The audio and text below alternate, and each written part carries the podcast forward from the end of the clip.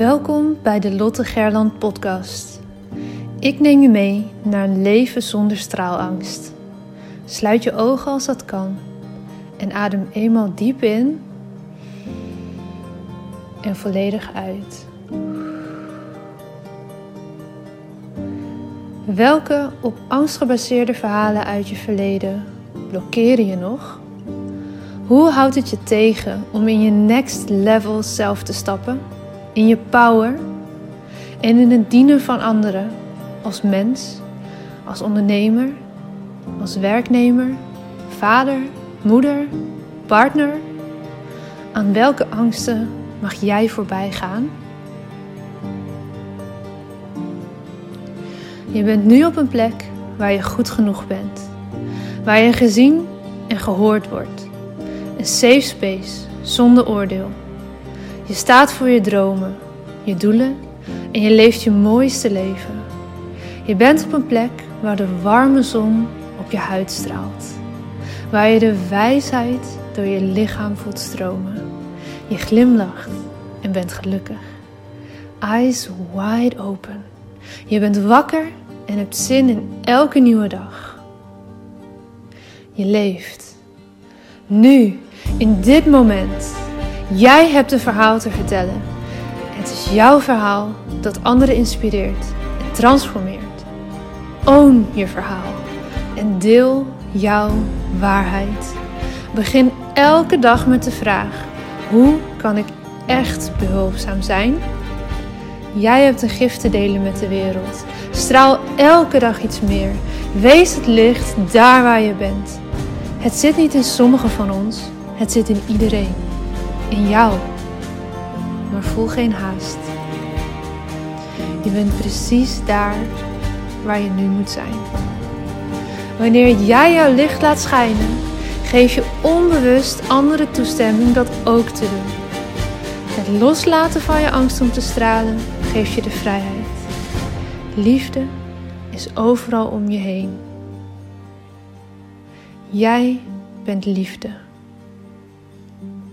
Fijn dat je er bent. Hey, hallo, welkom bij weer een nieuwe aflevering. Wat fijn dat je alweer luistert of dat je misschien wel voor het eerst luistert als je hier nieuw bent. Super fijn in elk geval dat je er bent. Ik wil vandaag een kort maar krachtige tip met je delen over het hergebruiken van social media content.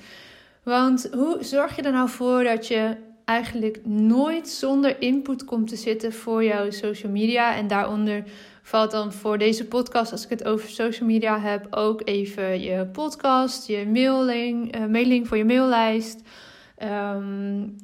al je verschillende kanalen, maar ook bijvoorbeeld blogs, vlogs, noem maar op. Al je marketing, communicatie, uitingen. Dus niet enkel en alleen social media, maar ook alle andere dingen daaromheen. Hoe zorg je nou ervoor dat je een constante stroom hebt aan input en dat je gewoon nooit meer zonder komt te zitten? Want dat is natuurlijk wel lekker, lijkt me, toch? Dat je eigenlijk nooit meer hoeft te denken, goh, waar zal ik nu eens over vertellen? Maar dat je gewoon weet, ik heb altijd een onuitputtelijke bron aan verhalen waarover ik kan vertellen. Nou, ik heb een hele tijd geleden al eens een podcast opgenomen over hoe je binnen no time heel veel hapklare content kunt maken voor je social media. Ik ga heel kort nog even uitleggen wat ik daar als oefening heb meegegeven. Namelijk, pak eens een kernbegrip van jouw business. Maak daarvan een woordspin, bijvoorbeeld een mindmap, zodat je nog veel meer takjes ontwikkelt waarin jij allemaal mini-onderwerpen van het grote onderwerp naar voren brengt. En die kan je misschien wel nog verder uitrafelen om zo allemaal kleine brokjes van een groter verhaal inzichtelijk te krijgen voor jezelf. Die kleine brokjes kan je namelijk gaan gebruiken, de kleine takjes van een mindmap, om vanuit daar dan een stuk content te ontwikkelen. Nou, als je nu makkelijker praat dan schrijft of tekent, dan wil het wel eens helpen om één onderwerp centraal te zetten, jouw voice recorder van je telefoon aan te zetten en vervolgens een aantal minuten te gaan praten over dat onderwerp. Wat zou je daarover willen delen als iemand jou daar op de man af naar vroeg? Wat zou je dan vertellen over dat onderwerp? Vanuit jouw persoonlijke verhaal, maar zeker ook vanuit je expertise. Bijvoorbeeld als ondernemer of vanuit jouw vak. Wat zou je dan vertellen? Nou, je zet je voice recorder aan en je spreekt een aantal minuten over dat onderwerp. Vervolgens ga je dat terugluisteren. En ga je bullet points meeschrijven over dingen waarvan jij vindt dat het de kern raakt. Kijk dan naar die lijstje bullet points en beslis welke puntjes zijn klein genoeg om nu een behapbaar stuk content van te maken. Of welke zijn misschien nog zo groot dat ik die opnieuw centraal zet, daar weer een paar minuten over ga vertellen en vervolgens weer nieuwe bullet points ga opschrijven. Net zolang tot je kleine brokjes hebt waar je een stukje content vanuit kan creëren. Op die manier creëer je binnen no time heel veel hapklare content voor je social media en je andere marketing- en communicatieuitingen. Oké, hoe zorg je er nou voor dat je al die content tot in den treuren kan hergebruiken? Ik las er een heel mooi artikel over op de website van Frankwatching. Dus als je hier meer in wil duiken, zoek het ook even op. Dat is een blog van hun, die heet Je Content Gebruiken. 46 ideeën om meteen te proberen. Ik ga ze niet alle 46 bij langs, maar ik noem die ik zelf het vaakst inzet en die ik ook het meest doorgeef aan anderen. Namelijk, als jij bijvoorbeeld 2 jaar geleden iets hebt geplaatst, kan je dan dat stuk content gaan herschrijven? Kan je dan een nieuw licht daarop laten schijnen vanuit jouw expertise nu, vanuit de ontwikkeling nu, van misschien ook wel nieuwe feitjes die inmiddels bekend zijn geraakt afhankelijk van wat jouw onderwerp is en wat jouw vakgebied is? Kan je jouw content opnieuw gaan gebruiken door het te herschrijven, door een stukje toe te voegen, door jouw nieuwe licht daarover te laten schijnen, door bijvoorbeeld nieuw beeldmateriaal toe te voegen of een nieuwe alinea toe te voegen die in contrast is met het eerdere stuk of aanvullend of verdiepend.